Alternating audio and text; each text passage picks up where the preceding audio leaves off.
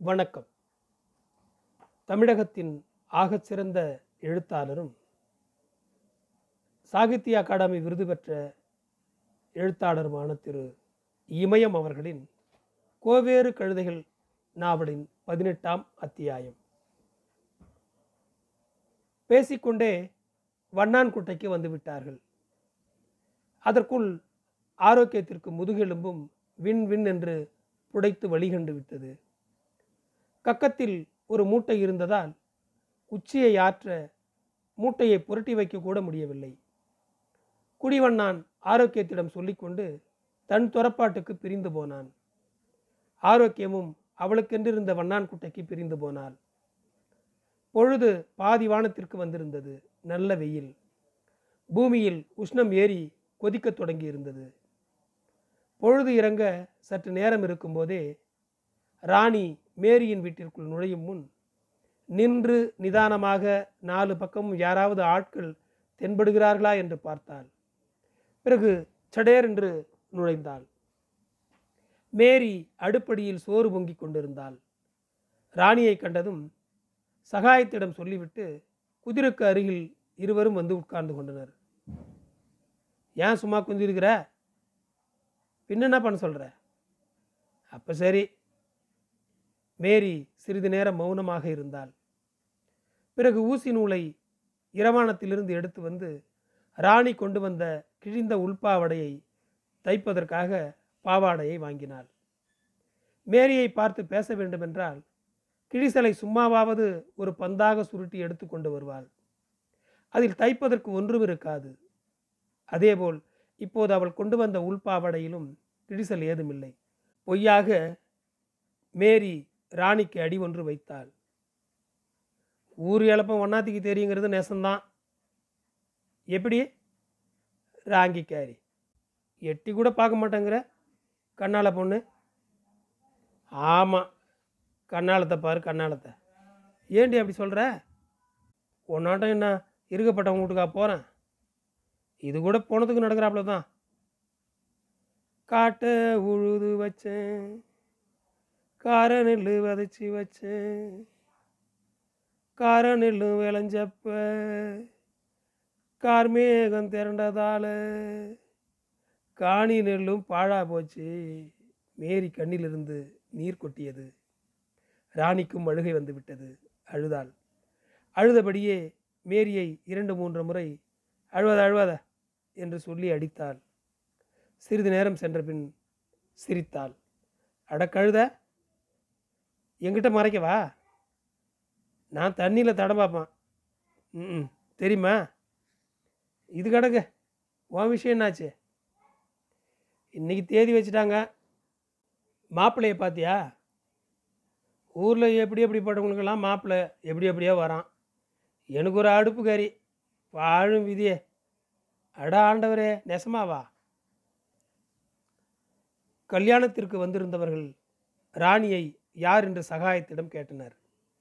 அதிலும் ஈர்க்குழியை தலையில் விட்டு ஈரெடுத்து குத்தி கொண்டிருந்த பெண்தான் அதிக ஆர்வம் காட்டினார் நம்ம வீட்டுக்குள்ளெல்லாம் அவங்க வருவாங்களா? அம்புட்டு சிநேகிதமா? பரவாயில்ல பரவாயில்ல. மாப்பிள்ளை அதிர்ஷ்டக்காரன் தான். எங்கள் ஊர்லலாம் ஒரு அடி எடுத்து வைக்க மாட்டாங்களே என்று வியந்தாள். இந்த ஊரிலேயே ராணி வீட்டில் மட்டும்தான் மேரி நுழைவாள். சின்ன வயதிலிருந்தே பழகியவர்கள். மேரி நுழையும் போது தெருவில் யாராவது இருக்கிறார்களா என்று பார்த்துவிட்டுத்தான் போவாள். ராணி தனியாக வீட்டில் இருக்கும்போது மட்டும் அவள் அம்மாவும் நல்ல மாதிரி என்றாலும் வீட்டுக்குள் நுழைய விட மாட்டாள். ஊருக்கு பயந்து கொண்டு அப்படி யாராவது மீறி பார்த்து விட்டால் பெரிய சண்டையே வந்துவிடும்.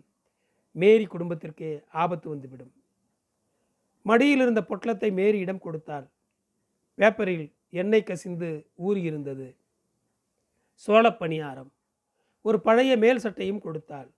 பிறகு பழைய உள்பாவாடையை சுருட்டி கொண்டு எழுந்தாள். எங்கள் அம்மா தேடும். மாப்பிள்ளை வீட்டுக்காரங்க போயிட்டாங்களா? ம். சட்டை எதுக்கு? கையில் பணம் காசு இல்லை கொடுக்குறதுக்கு. இதனாலும் தொலைஞ்சு போச்சுன்னு சொல்லலாம். நீ போய் உன் புருஷன் ஊரில் போட்டுக்க. வேண்டாம் வாய மூடு. மேரி லேசாக கண்கணங்கினாள் ராணி அழுதே விட்டாள். அவள் அழுது கொண்டே சொன்னாள் எனக்கு தான் முன்னால் கண்ணால் நடக்கும். நான் போய் எங்கள் ஊரில் இருக்கிற மண்ணானுக்கு உன்னை கட்டி வச்சு நம்ம ஒரே ஊரில் இருக்கான்னு நினச்சேன். அது கொடுத்து வைக்கல. நிறையா பேசணும்னு வந்தேன். வரையில் மறந்து போச்சு. ஊர் தெருவில் படம் காட்டுறாங்களாம். அங்கே வா நம்ம பேசிக்கலாம். சரி மறந்துடாத. சி நெசமாக வருவியா? உன் தலை தானான வரேன். மேரி வாசலில் வந்து நின்று யாராவது வருகிறார்களா? என்று பார்த்துவிட்டு சொல்ல ராணி மடமடவென்று தெருவில் இறங்கி கருவேலங்காட்டுக்குள் புகுந்து வீட்டுக்கு ஓடினாள். மேரி அவளையும் அவள் கொடுத்த மேல் சட்டையையும் மாறி மாறி பார்த்தாள். ராணி காட்டில் மறைந்து தேய்ந்து மறையும் போது மேரியின் கண்களிலிருந்து தொடர்ந்து கன்னத்தில் நீர் இறங்கியது. சிறிது நேரத்தில் சக்கிலியக்குடி பெரியான் கோசலையை அழைத்து கொண்டு வந்து வாசல் முன் அமர்ந்து கொண்டு கேட்டான் சௌரி நான் தான் தாத்தன் இருக்கேன். எங்கே எல்லாரும்? அப்பனும் அம்மானும் துறப்பாட்டுக்கு? இன்னைக்குமா? என்ன செய்யுது தாத்தோ? கண்ணால சோறெல்லாம் ஆச்சா? ஆச்சு. நீ அதிர்ஷ்டக்காரி கொடுத்து வச்சவ. ஆரோக்கியமும் சௌரியும் துணி மூட்டைகளுடன் வந்தனர். கல்யாணத்திற்கு புதிதாக வந்தவர்களை ஆரோக்கியம் விசாரித்தாள். சாப்பிடச் சொன்னாள். அவளும் சாப்பிட்டாள். பிறகு எல்லோருடனும் உட்கார்ந்து பேசினாள். மழை மாறி வெள்ளாம பொழப்பு என்று கேள்விகள் கேட்டாள். கடைசியில் ஒரு சின்ன அழுகுடன் தன் கதையை சொன்னாள். சிலரிடம் சண்டை பிடித்தாள்.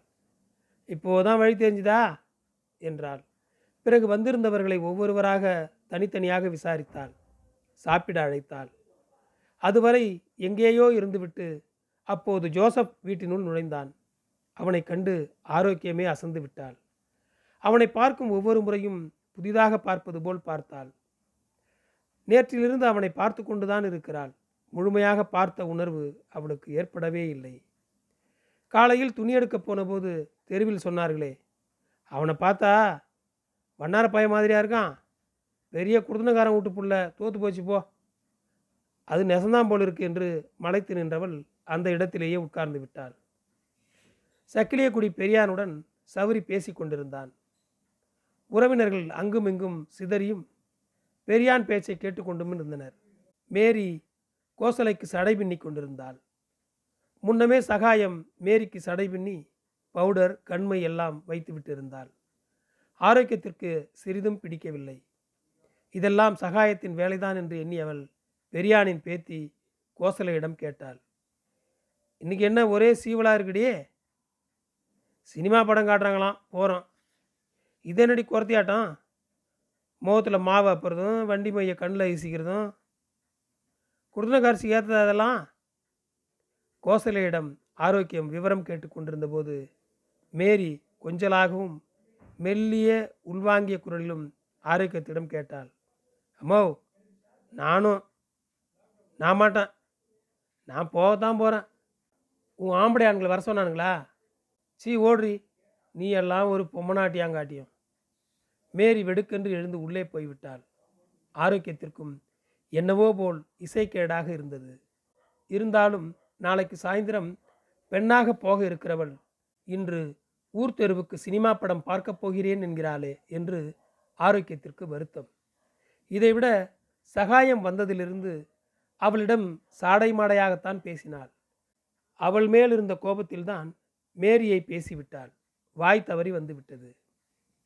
காலையில் ஊர் தெருவில் பெரிய பண்ணையத்தார் மகன் தங்கராசுக்கு கல்யாணம் நடந்ததற்காக வீடியோ படம் காட்ட இருந்தார்கள். அவர்கள் டூரிங் தியேட்டர் கட்டி கொண்டிருந்தார்கள். கல்யாணத்தன்று இலவசமாக முதல் சினிமா காட்டுவதாகத்தான் இருந்தார்கள். என்ன காரணத்தாலோ தியேட்டர் இன்னும் கட்டியாகவில்லை. அதனால் வீடியோ படம் காட்டுகிறார்களாம். ஆரோக்கியம் திட்டியதிலிருந்து மேரி மொறுமொறுவென்று இருந்தாள் மூளையில் உட்கார்ந்து விசும்பிக் கொண்டிருந்தாள். இதனால் ஆரோக்கியத்திற்கு சங்கடமாகிவிட்டது. அதோடு உறவினர்கள் எல்லோரும் நேரத்திலேயே சாப்பாடு முடித்து உட்காருவதற்கு சாக்கு பாய் என்று எடுத்துக்கொண்டு கிளம்பினார்கள். பெரியானின் மகன் அம்பாயிரம் அவன் மனைவி ராஜாத்தி மகள் கோசலை ஆகியோரும் புறப்பட்டு விட்டனர். சகாயம் மேரியை உசுப்பிக் கொண்டிருப்பதை ஆரோக்கியம் கண்டாள். சரி போய் தான் தொலைட்டோம் என்று நினைத்தவள் பேசாமல் இருந்தாள். மீண்டும் மேரியோ சகாயமோ கேட்கட்டும் என்று இருந்து விட்டாள் தெருக்கூத்தென்றால் ஆரோக்கியமே அழைத்து கொண்டு போவாள். வயசுக்கு வரும் முன்பு மேரியை பலமுறை திருவிழா சமயத்தில் அழைத்து கொண்டு போயிருக்கிறாள். மேரியின் விசும்பல் அதிகரிக்கவே அவளை சகாயம் வாவென்று அழைத்து கொண்டிருந்தாள். சரி போய்தான் தொலைட்டுமே என்று வேறுபுறம் முகத்தை திருப்பிக் கொண்டு ஆரோக்கியம் சொன்னாள். எல்லாரும் போயிட்டாங்க. போகிறதுனா நேரத்தில் போயேன். நான் போகல. சரி சரி போ. உன் நல்லதுக்கு தான் சொன்னேன். இந்த உலகத்தில் எப்படி தான் பொழப்பியோ? கூத்துனாலும் நேரில் மனுஷங்க ஆடுறத பார்க்கலாம். படத்தில் பொம்மையை எப்படி பார்க்குறது? மனுஷங்க ஆடி பாடுறது எப்படி? பொம்மையை சும்மா பார்க்குறது எப்படி? பொம்மைக்கும் மனுஷனுக்கும் வித்தியாசம் தெரியாமல் போடும். காலம் கெட்டு போனாலும். நீ வா. வீட்டை தனியாக போட்டு வர சொல்கிறியா சனம் சாதி வந்துக்கிறப்ப உழப்பு வாழ்ந்துடும் போ. இங்கே என்ன ஆண்ட பாண்டமான பொக்கிஷம் அறியுத நீ சம்பாரியான் உன் காலத்தில் பார்ப்போம் ம் போ. நீ வா. என் காலம் முச்சூடும் சோத்துக்கு கவலையும் துணிக்கு ஏக்கமாகவே ஓடி போச்சு பொட்டிக்குள்ளார காட்டுற சினிமா படத்தை பார்த்து நான் என்ன செய்ய போகிறேன் அது சோத்துக்காகுமா இல்லை சாத்துக்காகுமா மேரி காலை உதறி உதறி பூமியை தேய்த்து நடந்தாள். சகாயமும் அவளுடன் போனால் பழைய பாய் ஒன்றை எடுத்துக்கொண்டு அவள் நடப்பதையே வெறித்து பார்த்த ஆரோக்கியம் கண்ணில் நீர் உருண்டது. எங்காலத்துக்கு பின்னால்? எப்படி பொழப்பா? இவளை விட்டுட்டு நான் எப்படி இருப்பேன்? இந்த உசுறு மண்ணில் தரிசி நிற்குமா என்று தன்னையே கேட்டுக்கொண்டால் ஆரோக்கியம். மேறி போன கருவேல முள்பாதை இருளாக மாறிக்கொண்டிருந்தாலும் ஆரோக்கியம் அந்த திக்கையே வெறித்தாள். அவள் பார்த்ததெல்லாம் சிந்தித்தது எல்லாம் இருளின் புதிய கடுமையை கொண்டிருந்தது. ஆரோக்கியத்திற்கு திடீரென்று பயம் உண்டாயிற்று. மேரியை ஏன் அனுப்பி வைத்தோம் என்றிருந்தது. மேரி சினிமா பார்க்க போகும் இடத்திற்கு குள்ளக்கருப்பு சாமி கோவிலை தாண்டித்தான் போக வேண்டும். இந்த சாமியை துஷ்ட தேவாதி என்றுதான் அழைப்பார்கள். தீட்டுக்கார பெண்கள் யாரும் இந்த கோவிலின் வழியே போக மாட்டார்கள். எதிர்பாராமல் வழியில் அது ஏற்பட்டு விட்டாலும் அவ்வளவுதான். கோண கோண பிடித்திழுக்கும் வயிற்று வலி உண்டாகும். அளவில்லாமல் உதிரமாக ஓடும் நிற்காது. தூரமாக இருக்கும் பெண்கள் நான்காம் நாள் தலை குளித்த பிறகுதான் அந்த வழியே போகலாம். வேறு வழியும் இல்லை. ஊர் தெருவுக்கு போக ஊரையே சுற்றி கொண்டுதான் போக வேண்டும். போன கார்த்திகையில் தலைமுழுகாமல் மறந்து போய் அந்த கோயில் வழியே வந்த ஒரு காலனி பெண்ணுக்கு வீடு வருவதற்குள் நொங்கும் நுரையுமாக தள்ளி இரண்டு நாள் படுத்தபடி கிடந்து பிறகு செத்துப்போனாள் பச்சைக்கறி எடுத்து வருபவர்களோ குழந்தை பெற்ற பெண்களோ கன்னி பெண்களோ மதிய நேரத்தில் இரவில் வந்தால் காத்து சேட்டை கருப்பு என்று ஏதாவது பிடித்து கொள்ளும். ஆகையால் ஒரு வேப்பிலை கொத்தை இடுப்பில் அல்லது தலையில் செருகி கொண்டு வருவார்கள். அது மாதிரி மேரிக்கு வேப்பிலையை இரண்டு கொத்து மடியில் போட்டு அனுப்பியிருக்கலாம். புத்தியுள்ள பெண்ணாக இருந்தால் தழையை ஒடித்து வைத்திருக்கும் என்று ஆரோக்கியம் கவலைப்பட்டு கொண்டிருந்தாள். சிறிது நேரத்திற்கெல்லாம் வேப்பந்தழையுடன் ஆரோக்கியம் சினிமா படம் காட்டும் இடம் நோக்கி ஓடினாள். நன்றி தொடரும்.